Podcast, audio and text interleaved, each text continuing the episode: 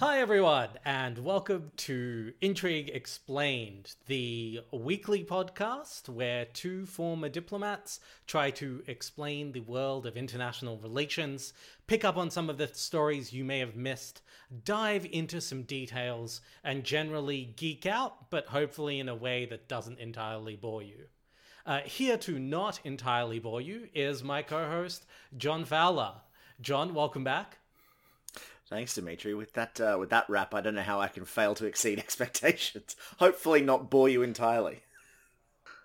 It's a, it's a low bar to clear, but one I've never quite managed to clamber over. Uh, John John comes to us uh, this week. Where in the world are you? Uh, well, I'm in Toronto. I'm not supposed to be here, but um, the vagaries of North American air travel in winter mean that I had three flights cancelled yesterday, so I've got an unexpected stopover in Toronto. Um, so, you know, forgive my sound quality and my internet quality. I'm recording in the corner of my hotel room here. Uh, it's always exciting connecting with you somewhere in the world because it makes me feel like I'm throwing live to a roaming international correspondent. Of course, you're always like in Chicago or Toronto. We're never like doing a live cross to Mogadishu, but still, it's a it's a gaze out into the world as I sit here in Geneva. Well, that that's good to hear because otherwise it's very frustrating for me. And I think if I was in Mogadishu, I might have a better internet connection. But anyway, yeah. The, the one thing you discover when you start traveling to the developing world is that a suspicious amount of it seems to be wired better for 4G than your own backyard. so, John comes to us from International Intrigue, and as always, we strongly advise and recommend that you subscribe to their free daily newsletter, which summarizes international news from the day in just uh, normally it's like under a seven minute read, right, guys? Yeah, that, that's the idea. It's kind of like five minutes in the morning over over your coffee, and you'll have a sense of what's going on in the world, and you know a little bit of a little bit of more context than you might get from the main news, and ideally more entertaining as well more entertaining than the morning news. That that is again a bar we must clamber over. It's all about setting expectations, Dmitry. I feel like the biggest the biggest disappointments come from high expectations and low quality, and we're just like aiming to reduce the expectations and raise the quality.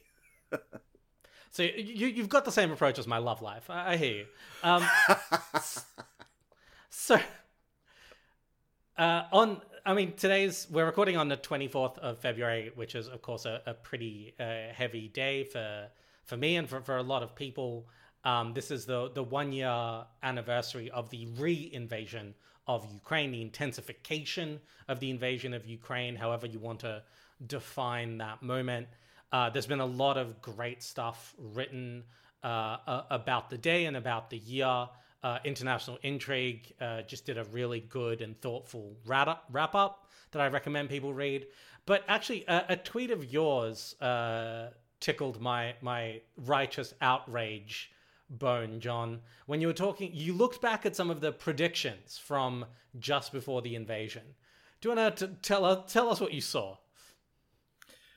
Yeah, I mean, it won't be any surprise to anybody on Twitter that it's full of various clowns with their hot takes and whatnot. But um, one of the things we were talking about before we just came on air was the ability for, I mean, the way to tell serious geopolitical analysts or people who think thoughtfully about this stuff from the shills, the hacks, the outrage merchants, the or, or the people who are just, you know, 100% on the Kremlin payroll, um, is the way that they approached being wrong about the invasion. Like, I, I think it's important to note that, like, being wrong about whether Russia was going to invade Ukraine last year doesn't mean that you're a hack because, you know, lots and lots of really smart people just, it didn't make sense to a lot of people, right?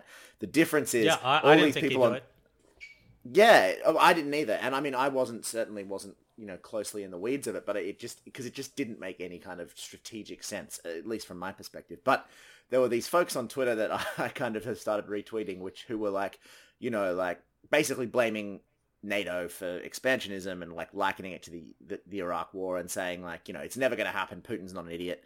Within an hour of, you know, that attack on the airport uh, north of um, Kiev and like, you know, the announcement of the special, special military operation, um, they were pivoting to like, well, actually, Ukraine's full of Nazis, and you know, it's actually a good thing that we denazify Ukraine. And the the takes of just like retweeting, and it, it is Schadenfreude. It's it's a guilty pleasure, I, one I don't do very often, but retweeting folks being absolutely certain that Putin's a military genius and that the military, the Russian military, will wipe the floor with Ukraine within six hours then pivoting to a year down the line where Putin looks like a, a bumbling old man and the Russian military has been shown to be deeply incompetent and corrupt is yeah, it's it's a little bit of Schadenfreude and I I allowed it on on I allowed myself that Schadenfreude on the anniversary because it, it feels good.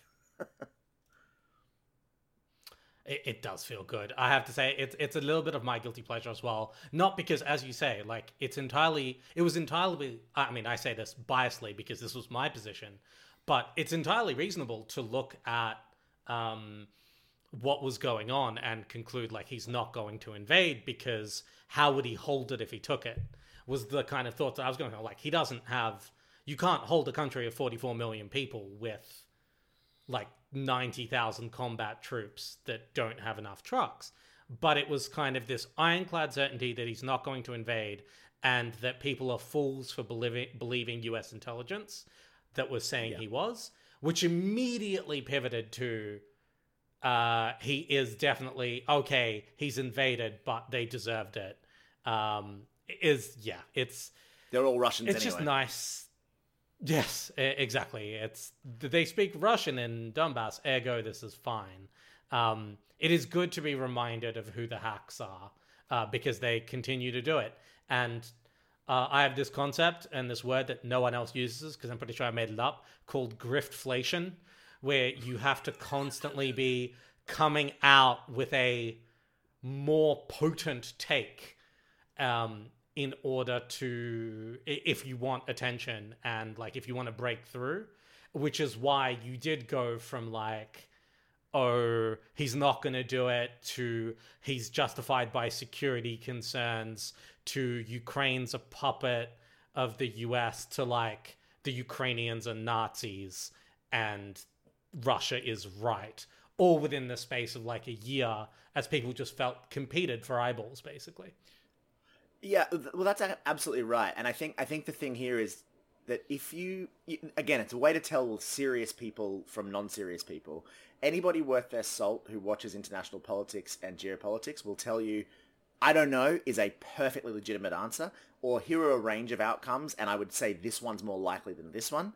Uh, but no one knows, even the people who predicted the war in Ukraine didn't know how it would unfold, right? Like there were a lot of yeah. really smart analysts who said, listen, there's blood bags on the border. This militarization is different from previous militarizations. I think they're going to invade.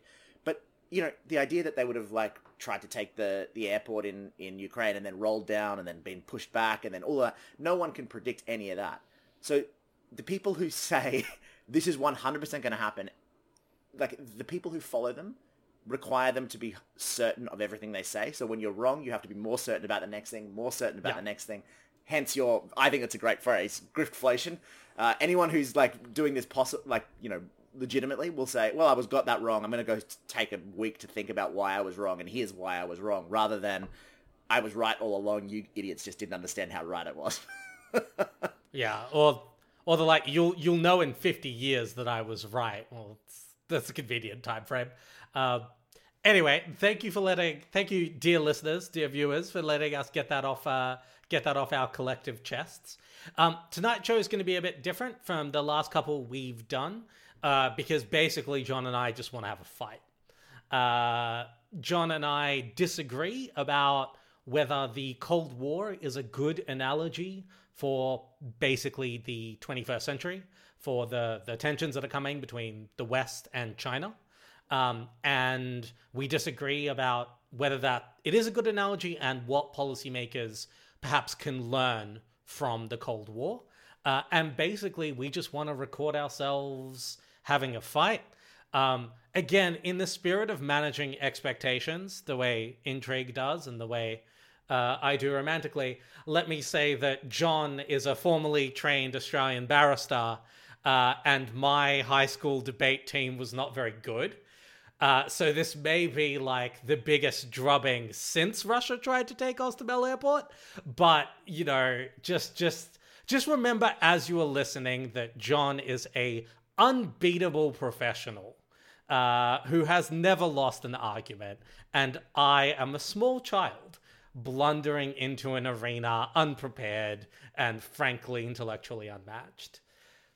This is deeply, deeply, deeply unfair and untrue. um, I'm going to edit you saying that out. Uh, yeah, just get rid of the a... un. This is deeply, deeply true.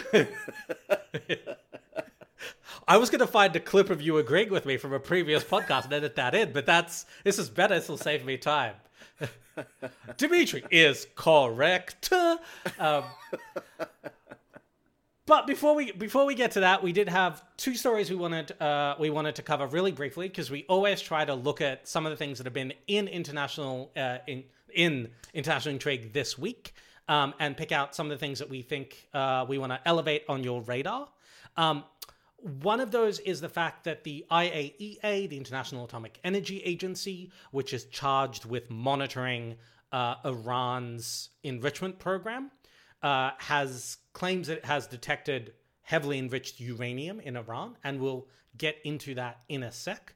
But first, we wanted to have a look at a recent uh, a recent video by China's top diplomat uh, to uh, to Russia.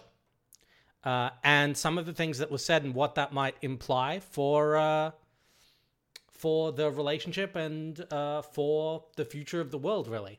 So, John, did you want to set us up here a little bit? Yeah. So obviously, this comes against the backdrop of the Ukraine war, as everything does. So one of the big issues over the last year has been China's Mm, if not support, at least failure to rebuke Russia for the invasion of Ukraine. So um, this week, China's top diplomat, as you said, Wang Yi, who is you know pretty senior in the Chinese system, um, was in Moscow to meet with Sergei Lavrov, and, and he and he met with Putin, which I wouldn't say is unusual, but you know there's a there, it was a notable kind of mismatch between a foreign minister and a president. They don't often match up, but in this case, obviously, with the importance of the of the meeting, they they did. Um, I think the takeaway here is Putin was very, very warm towards China and kind of tried to push on to China that President Xi will visit Moscow. Um, you know, saying all the things they always say about the Chinese-Russian friendship and the partnership uh, against the U.S. and the West and all this kind of stuff. Um, the the Chinese response was, I think most China watchers would say, a little less enthusiastic in a very subtle way that you know China often is.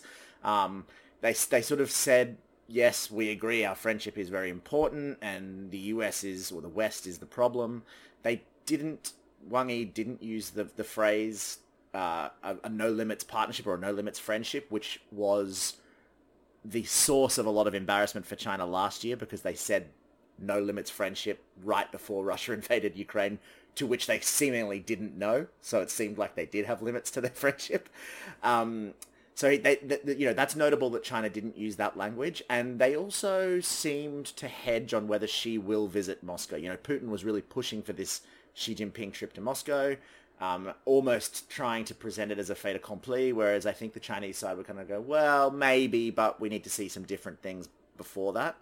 Um, and then I guess the overall context, which you might elaborate on, elaborate on a little bit, is just I think what China is trying to do is present itself as a constructive um, negotiator in in this process. The idea that it has credibility in Moscow, um, and Moscow would be likely to follow what China says or presents to it, um, while also keeping the Europeans on side by not fully supporting Moscow and saying, "Hey, if we're going to negotiate a peace in Ukraine, there's really no one else who can do it." So look to China, and that would obviously boost China's international prestige. So that's kind of the story around his trip to Moscow um, last week.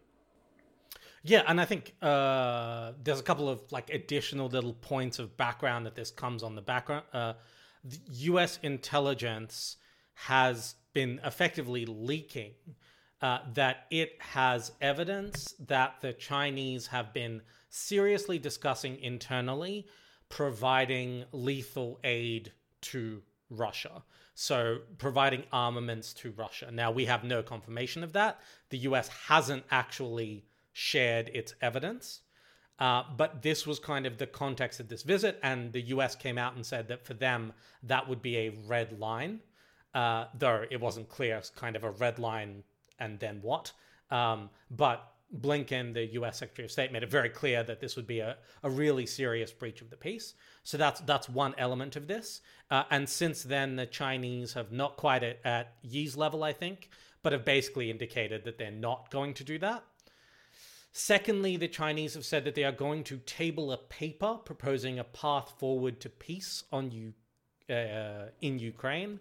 Uh, no one quite knows what that's going to be. There are things floating around Twitter that include like departitioning Kiev it is one map I've seen that creates a demilitarized zone that runs from kind of Rostov all the way to central Kiev and then down the river to Kherson. Um, no one knows what the veracity of that is, but I think that all comes into context of exactly as you said, John. China is pl- China is trying to give Europe an excuse to treat it as a constructive partner it can continue to do business with in the face of US pressure. The US is trying to maneuver Europe to treat China as an adversary and as a someone you should not be doing huge amounts of business with. And the Chinese, I think, are trying to push back on that in different ways by saying, no, no, we are a global constructive player. You don't have to take drastic steps. Do you think that's a do you think that's a fair representation of their mindset? Uh, yeah, I do. I mean, we don't have time really to get into the, the history of Chinese diplomacy, but I think there's a general sense in Beijing that they've overstepped in the last couple of years with the kind of belligerent foreign policy or at least belligerent kind of diplomacy that they've been employing around the world. Uh, and I think that they are a little bit alarmed that the relationships in Europe, particularly with you know some of the more Eastern European countries, um, have degraded so quickly over the last year. Um, and you know, I think a lot of that is Ukraine and and Russia, obviously, but I think they're also reaping some of the fruits of the last couple of years of their more belligerent, less accommodating diplomacy. Uh, and I think they, I think, I think now that Xi Jinping has kind of solidified his power, I think they're trying to address that, and they see Ukraine potentially as an opportunity to show that. But you know, to your point, I think when when any peace plan is presented that doesn't look like Russia get out of Ukraine um, immediately, I think it's probably not going to fly with Ukraine. Well, certainly not going to fly with Ukraine, and probably not going to get much traction in Europe. So it's actually not clear to me that if they wade into this negotiating role that there's anything to be had there, at least anytime soon. And it could end up hurting them more by presenting things to Ukraine that look farcical and, you know, hurting their reputation more. But, you know, that's speculation, obviously. Uh, it comes also against the backdrop backdrop of the UN General Assembly vote, uh, which was basically tabled as Russia should get its troops out of Ukraine, which went something like 141 to 7 with 32 abstentions. So it would be difficult to position any kind of peace plan where Russia gets to keep large swathes of Ukrainian territory right. as a- anything anything kind of in line with global opinion. But it is often useful in international relations, as you know, to be able to point to something you've done and be able to say, well, we have a proposal. We're not just saying no, we're not, we're in the mix, we've got a plan, and if people would just engage with it seriously, we could move forward. You know, we Yeah. we could solve this whole thing. Sadly, they haven't. We're all very disappointed, but so so there's a positioning element to it as well, I think.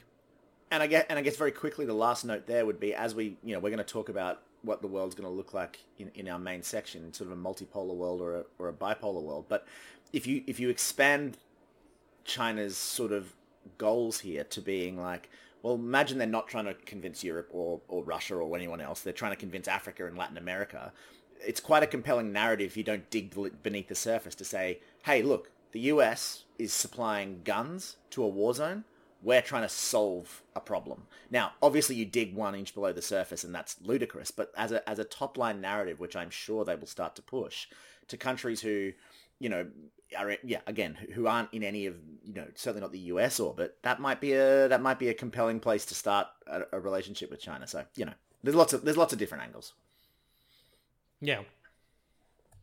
I think, I think that makes sense. Our our second story, which we can do fairly quickly, um, is that the International Atomic uh, Energy Agency has detected what eighty four percent enriched uranium in Iran. Um, now, when we say detect, what that means is trace trace particles. It's not they haven't found a giant stack of glowing green bars uh, with like a one of with the with the atom symbol painted on them. Yes, exactly. it's not it's not like a leaky green barrel they've found. Um, but uh, the context is ninety percent is the level of enrichment you need for a nuclear weapon, and sixty percent is the level of enrichment Iran says it has centrifuges for. Um, yeah. So, so uh, right at the top of this story, let me let me just kind of say that we, we I mean one of the reasons that doing this work is so rewarding is that we have readers of far greater expertise than you or I, and uh, we got an email from from one of our readers this week who read our story and said, "Hey, I work for the the IAEA," um, and just to like clarify, the director hasn't yet announced that they've confirmed found this um, enriched uranium. Mm-hmm. So I think it's important at the top of the story to say like there, there, are reports of this, and you know, there's I think there's a very strong sense that it's true. But in terms of like actual confirmation from the energy organization that is the the the you know the final word on this stuff in the world, they haven't confirmed it yet. So with that said, um, yeah, I mean you, you you outlined the story that you know obviously. Uh, they've found traces of, of uranium way above what was previously known. I think there was always speculation that Iran was doing this behind the scenes, but there was no confirmation of it. Um, I think, you know, I, I, think the other thing too is that there's a possibility that they may have enriched this by accident because you can, you know, this stuff can accumulate and concentrate apparently mm-hmm. in the centrifuge network. So there's an outside chance that it wasn't intentional, but, you know, I don't think anybody watching this at our level, like without the deep scientific knowledge of it, it it it makes sense, put it that way, that Iran has been doing this in the background and is and is getting towards the bomb. Um, I, you know, the breakout time, which is the the the, the phrase used to describe how long is required between now and developing a nuclear weapon, is down to like uh, you know weeks. So. That, that, I guess the, the, the overall line here is that there's a sense that Iran is closer than it has ever been to developing a nuclear weapon. Um, so what do you do about that? Uh, you know, I, I, think there's no evidence that they're trying to build a nuclear weapon yet, but this is the context. Um, so the la- I guess the last bit of information there too is that um, the U.S. Special Representative to Iran, uh, Robert Malley, he said that the military option is on the table to prevent Iran from obtaining a nuclear weapon. So if there was some intelligence to just to say that you know this uranium was for the purpose of nuclear weapons, we're in a a whole different ball game. Um, and then layer on top of that the fact that there's a very right wing government in Israel that will be watching this with considerable interest is, you know, it's not it's not good news. Yeah, I mean, this comes a week, I think, after what were almost certainly Israeli strikes on mm. uh, Iranian drone factories and, and, a number of sites in Iran. Um, Israel, uh, allegedly Israel, but like it was Israel. Um, uh, I don't think anyone thinks this that those were Lebanese uh, aerial assaults on Iran. Um, it's not Qatar acting up.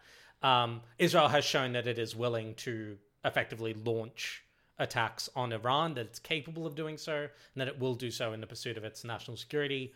Um, and so the region has the potential to get a lot messier. Mm. I will say the last final, final point uh, the level of my understanding is that the level of enrichment you need for electricity generation is about five percent. Yeah. Um. So so the level so having sixty percent enrichment was already a very close step. Was already a sort of move halfway to the bomb.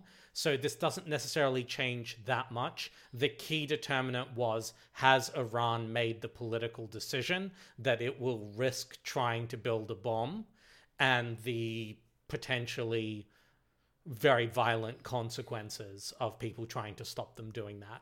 Um, and it's not clear that that has happened, but this is a worrying sign. Yeah, I, I think if you think if you zoom out again a bit, the, the sweet spot for the Iranian leadership has always been the credible threat of developing nuclear weapons in the not too distant future. That's what gets yep. the US to the table to negotiate with sanctions. That's what gets the Israel, like the US, able to control the Israelis and say, "Hey, listen, better they're at the table with us than you know just an all-out war in your backyard." Um, you know, I, I personally, and again, I'm sure other analysts will disagree, but Iran doesn't stand to gain a lot from having actually having the bomb. I mean, like North Korea arguably has bombs, and look at it; it's an, it's a pariah state. It's desperately yeah. poor, and you know all this kind of stuff. And, and and it becomes a client state of China. So Iran may well be becoming a client state of you know China and and and Russia to a lesser extent. So I don't think that there's a lot of like geopolitical sense in actually obtaining the bomb. It's this space between as you said, 5% electricity generation and 90% for military weapons. This space between there and like a scale on how serious they are and how good things are with the West. You know, 10% enrichment if if if the US and Iran are sort of getting along okay, up to 80 if things are really bad. It's almost like a little like a little scale for the nature of the relationship. Yeah. Um, but you know, it's it, it's not good news either way. But we'll see. Yep, something to watch, and mm. that brings us cheerfully to our nerd fight. Which we have to start off we have to start off with like convincing people that this is interesting because I noticed on Twitter responses to your tweet were like, "Nah, I find it hard to care about this." yeah, look, listen, fair enough. There's a reason we called it a nerd fight and not like the Super Bowl. Uh, uh, I, I do think that the way that we the way that we conceptualize what's coming and what to expect is really important. And for better or worse you know we've had this frustration. We were talking about this before we started that you know there's like a read one other book thing where like everybody compares everything to harry potter and you're just like could you just read one other book? And so i think in history similarly you're often like could you just learn about a historical event that wasn't world war ii um, and I think similarly with the, with the Cold War, it's like it it was the defining moment. It was the defining epoch for a lot of the people that are in power right now. That is the they grew up with duck and cover. I mean, Biden, I realize, was in the Napoleonic Wars, but other leaders who who are uh, are under under three hundred uh, um, sort of for them that was the defining era. And the way that they may look at the world will be defined by how relevant they think that example is and what they can learn from it. That, that's right. I think all what we're talking about here is is kind of sh- like mental shortcuts to understand that the world is changing right? Like i think that's what we're trying to get uh, you know when the media says oh cold war 2.0 they are trying to get across the idea that things are changing and we need to like prepare for a world in which people don't get furiously get along, you know, on a grand scale. Um, so yeah, I think I think you're right. I, I, think uh, before we start sort of going back and forth on this, I think it's important just to kind of define in a very like you know grade school debating way. The Oxford Dictionary defines multipolarity as no, but the the idea being just like what we're talking about here is is is important. So if if the Cold War is an analogy, it's a bipolar world, right? It's the Soviet Union versus the US, and every other country uh, kind of gravitates to Moscow or Washington. So if you're in Europe or you're the UK, you take a lot of your comfort and your security and your trade and your you know person to person links are from Washington and, and vice versa. And if you're in the Soviet sphere of influence, you know, you know China, uh, most of Central Asia, Eastern Europe, you're taking your you know all your security needs and all that kind of stuff from Moscow. And the world, you know, with some exceptions, obviously, but like the world pretty much div- divided itself from 1950 to 1991 down those two lines. Um, so that, that's a bipolar world. That's the Cold War, and that's what I think a lot of people are using the analogy to describe what we're moving into. Um, obviously, post Cold War, you have this period of what is called uni- unipolarity, which again, fancy word for just America was unchallenged. Um, tr- that's you know it, it the rules based order, the idea that there's an international law, the WTO, all these kinds of things, um, and that people, lar- other countries, largely had to do what America or the international community said. The last thirty years of you know great power peace is is this era that is coming to an end now, and people are trying to figure out what's to come next. And obviously, no one from who who has been alive who's alive now has actually lived through what I think we're moving into, which is a multipolar world, which was probably like the last time that happened was probably like the 1890s, right before World War One. This idea that there's no one power, there's no two powers, there are regional powers, centers of gravity, and countries around them. You know, not necessarily geographically, but countries in the world will align themselves with various poles, various points of power but there are bunches of different competing powers, and obviously that last ended in World War One with you know the, the, various kickoffs after after Franz Ferdinand was shot in uh, in Serbia. So it's this idea that it's it's a lot messier, it's a lot harder to understand. Um, but the Cold War analogy is much easier to understand, so people just immediately snap to it. That's kind of like just to set the table. Uh, okay, but let me let me flip that table flip that table somewhat. Um, because I think part of me worries that when we talk about the Cold War that way, we are looking back at it through the lens of kind of almost like like high school students reading a history book which trims out so much of the complexity like there is a reason that the world was described as you know we have these terms first, second, and third world. And those did initially, those definitions did come precisely from states that were not aligned. Like definition of third world, we now use third world. I mean, we don't anymore. It's not politically correct. But third world uh, became like developing. But what it actually was was aligned, right?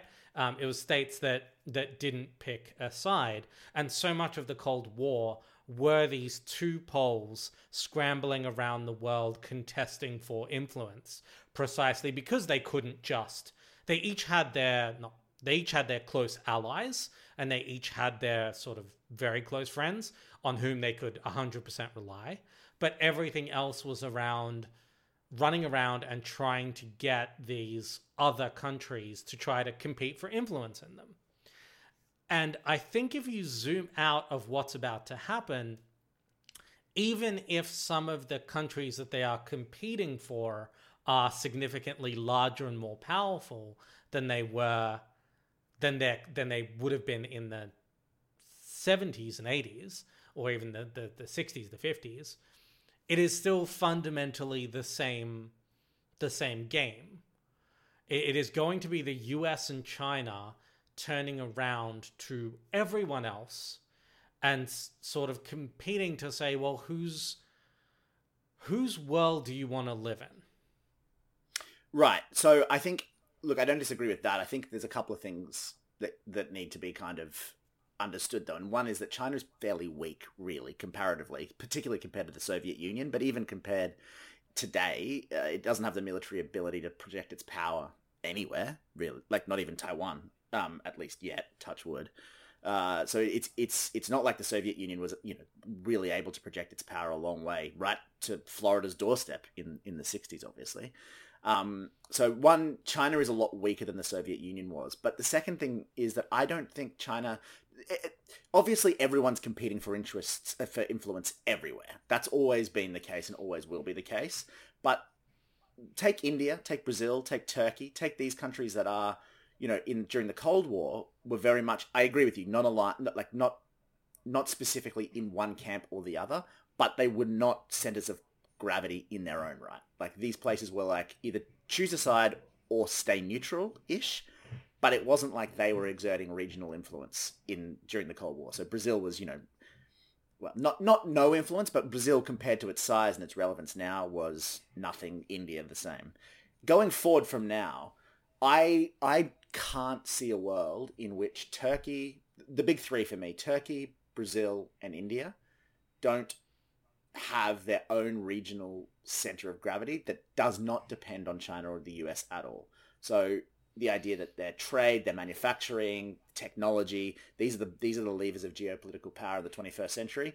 They will not depend on whether they're in good graces of the US or China and they will exert their own regional pull on the countries around them and, and the alliances and, and then uh, yeah and the countries around them and the people who trade with them in their alliances. Uh, okay, but to, to, to kind of push back on that, and I don't want to take away anything from, from the importance of these countries, especially no, in their regions. But if we are talking about a world that has poles rather than just regional centers. You know, like Germany is hugely influential in Europe, but nobody talks about a multipolar world with Germany as being a pole of that world anymore. And I think similarly is kind of, I use a really simplistic framework, which is that on the major global news channels, when a big event happens, whether it is a kind of giant earthquake or a new geopolitical thing, um, who are the producers going to include clips of, no matter where you are in the world? And I think no matter where you are in the world, almost they will include if if the U.S. president said something, and I think if the Chinese if the Chinese president said something, that that will probably make the uh, make the first segment.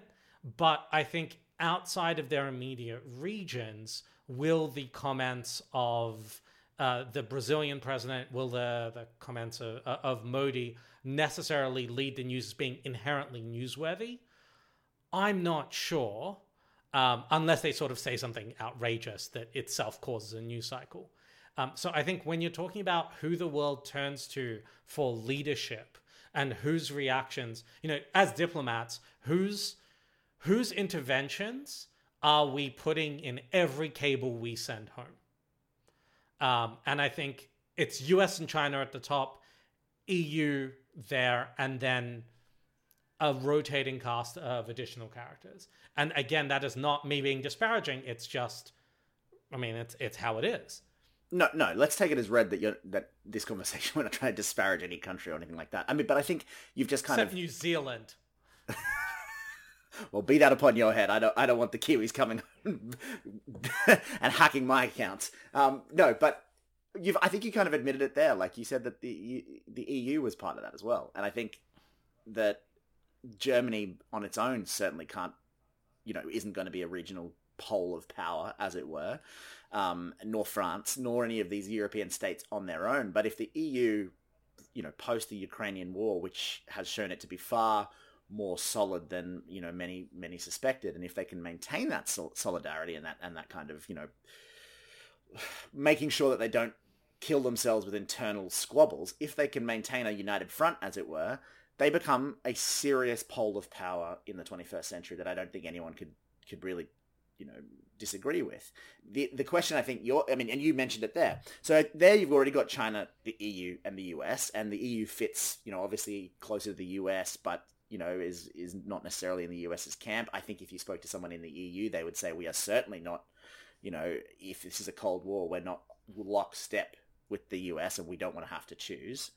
Um, but we want to be our own center of power. And I and I think this is the point that I think where we disagree is I don't I don't disagree that in a multipolar world that you can have, you know, first order powers and second order powers and countries that are stronger and weaker. Just that in a way that if between 1950 and 1991, other countries didn't really exert their own regional influence to the extent that they will in the 21st century. Like Brazil has a chance, a unique chance to basically be to dominate Latin America. Argentina is a absolute bin fire um, economically. Uh, you know, so's Peru, so's Chile, Venezuela. We know a lot about. Like, there's no, there are no other candidates in South America or in Latin America. Mexico, arguably, but like, you know, again, they've got their massive problems as well. Brazil has a unique opportunity to be a huge regional power that even could project its power, uh, you know, across the Pacific into Asia eventually with its with its kind of energy and technology abilities. So that's one obviously the EU we've just talked about. Turkey, I think, you know, who knows what happens with Erdogan, but Turkey has got incredible power in North Africa and across the Middle East. It's the only genuinely advanced kind of industrialized economy in the region. Um, Russia's declining, which was its biggest check on its power. Kind of if if if Turkey wasn't going to be a regional power, Russia was the reason. Well, Russia's clearly declining, um, and then India, which is the biggest example of a country that has incredible demographics, is has enemies on both sides, but doesn't love the US, doesn't love free trade, doesn't love all of this kind of stuff, and will, I don't think, be subjugated to anybody, but will absolutely exert its power on Pakistan, Sri Lanka, Southeast Asia, you know, the rest of the world through its manufacturing. So I, I, I struggle to understand how these countries will, because I think what a Cold War analogy requires you to believe is that these countries will just sort of settle down and almost export or at least give off some of their national interest, the pursuit of their national interests to either Beijing or Washington. They'll say, well, on the, on the balance of probabilities, we're going to stick with Beijing because most of the time we agree with them more, but we're not going to go against them when when we think that we clash. And I just can't see a world in which Brazil, India, and the EU don't want to be regionally powerful. Okay, but to to let's take your own framing because when when the first thing you said about China when in in attacking the Cold War comparison is they're not as powerful as the USSR was. They're unable to project force anywhere. Um, And so first, just about every state you just listed pretty much fails that test. The EU is unable to, I mean, with the possible exception of France that has limited projection capabilities because the French are good at what they do. No one outside of a, uh, without the assistance of a US logistical framework, none of those countries are able to maintain any kind of force projection expeditionary force without the US, except France in a limited capacity. Um, India, Brazil, even Turkey. Turkey's probably the closest. It's got the Turkey's probably the closest to being able to really project a formidable power. military, yeah. But a formidable military, could they sustain it? Um, could they sustain it significantly beyond its borders? Uh, I don't think the logistics are necessarily there. Um, you know, a- across the border in Syria, maybe further abroad, no. So I think on those they failed the tests. And I think on so many of these other issues, when it comes to the foundational clash, it's not like regionalism stopped during the Cold War. There were like India and Pakistan didn't spend the entirety of the of the last century being friends and having no issues just because the Cold War was on. There will still be regional issues. It'll still be there'll still be regional players, and some of which may be quite dominant in their region. But it is very hard for me to imagine, maybe I lack imagination, but for me it's hard to imagine a 21st century that is not defined primarily by this major geostrategic competition between either the West and China or the US and China, depending on how. And there is, obviously, as you say, there's a question about which way the EU breaks there. Um, the EU has a lot of incentives to delay making a decision for as long as humanly possible um, and to stay, if not quite neutral, then at least kind of open to both sides. Uh, the same is true of a lot of the other players who have very strong incentives not to pick a side, as it were. But I think to the I think to the history books of the next century and how they will look at this moment, it is really hard for me to say that this won't be the defining story, and it won't be the lens through which policymakers increasingly have to view everything. Yeah, so I think that last point is an in- interesting one, the way that the lens that policymakers use. So I I I kind of agree with you that the narrative will be US China and I think it is because the media don't tend to understand the broader context um, and lack imagination a little bit. But I I mean all of this is set against the backdrop of deglobalization, right? Like the, the reshoring of supply chains and manufacturing capabilities and all that kind of stuff. So I, I I, agree with you that the US China like trade war and decoupling is important now, and to the extent they ever decouple. In five or ten years, do you not see a world where the US trades and has a, a huge amount of regional influence in Latin America and, and, Central America and does a lot of its, you know, manufacturing there. A lot of its supply chains are closer to home and a lot of its connections, like its sort of physical supply chain, you know, real connections to Asia are considerably less than they are now. And then the idea that India will prevent China from really ever filling the vacuum in Southeast Asia and, and, and certainly India because it's doesn't like China and it's powerful enough to stop it. And then in Europe, the EU will like protect its markets, protect its certainly its borders. It will try to probably have influence in North Africa and South Southeast Asia, but it certainly won't be, you know, part of the American world per se. Um, and then Turkey again, same thing. So like this idea that like I don't disagree with you that the U.S. China will be the most headline grabbing and and and probably the most important, particularly if Taiwan kicks off, right? Then because you've got a hot war. But to me, I can I think almost the way I see it is that once deglobalization is a few years down the track, and I'm talking like 2030 here, there's going to be so, there's going to be much more. It's going to be much easier to understand silos within within which the world will operate. The idea that you kind of China will be left much more to its own devices by the US than it is now. I think my view, but it will be constrained by other powers that are far more powerful than any other country was during the Cold War. Like you say, India and Pakistan didn't like each other during the Cold War, of course, but India could do sweet FA to the Soviet Union or to the US if it didn't like what was happening. India really has the ability to constrain China's choices now. Turkey really has the ability to constrain the EU's choices, the Middle East choices, the Russian choices in its regional of regional of you know influence. And the EU has the same ability, and the America America has the same ability.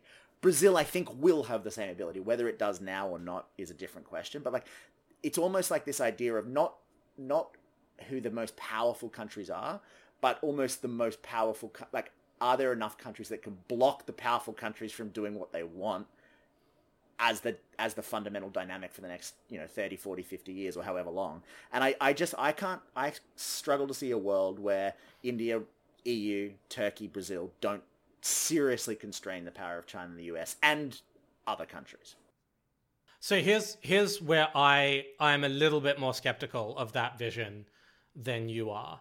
I think at the moment, those countries have, in some places, been able to constrain the power of Beijing and the desires of the, of the US, uh, the EU to a larger extent. But that has happened in the context of what is a comparative kind of global peace in a lot of ways. The US and China, US China antipathy and kind of competition is just getting started.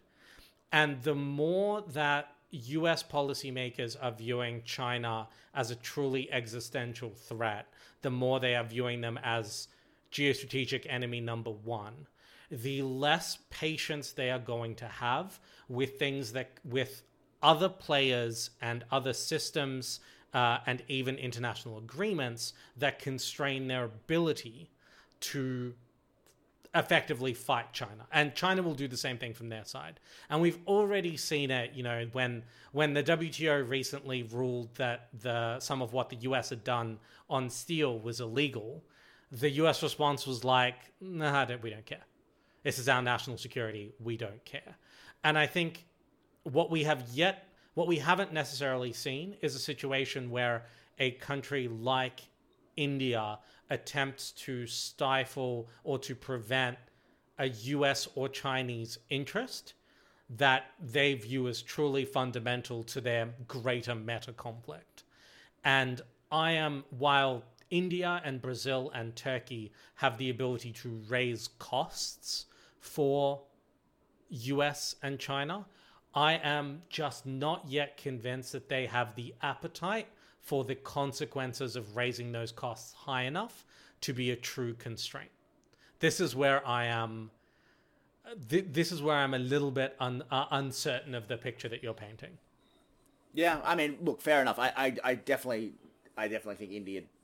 Yeah. Anyway, I, I, I take your point. I, I don't agree, but I think what, one of the things that we that we come back to is like is, is, so if is the Cold War a useful analogy for policymakers? Because all of this can be very esoteric and very interesting. Then we go off and have a Chardonnay. But what mm. what is the what is the like the, the, where does the rubber meet the road here? Like how does however you view it, whether you view the world becoming mm-hmm. much more multipolar like I do, or or a bit more like you do, what does it change about how you go about you know things like again supply chains, technology development, um, and energy is the big one. Obviously, that's going to define the next 21st century more than almost anything else. Like the mixes of energies that are used by different countries based on the resources they can get. What? Why is this useful if you're a policymaker, or or just thinking about this generally? So, so if you take my worldview, um, right, so like the way that I have approached this issue, if it, if I'm looking at the Cold War, what I would say, if I'm a policymaker anywhere else, what I would do, my number one way that I would try to plan for the future is work out, as you've just outlined there, a few of the key issues which are kind of going to be the fault lines on which a new Cold War is fought. And you've listed some of them are about energy, some of them are about rare earths, and it's about technology. And to and to basically assume that on those issues, you are going to need to make sure that your policies do not run contrary to the vital interests of those two players, or if they do, make sure that you are fully shielded by the other.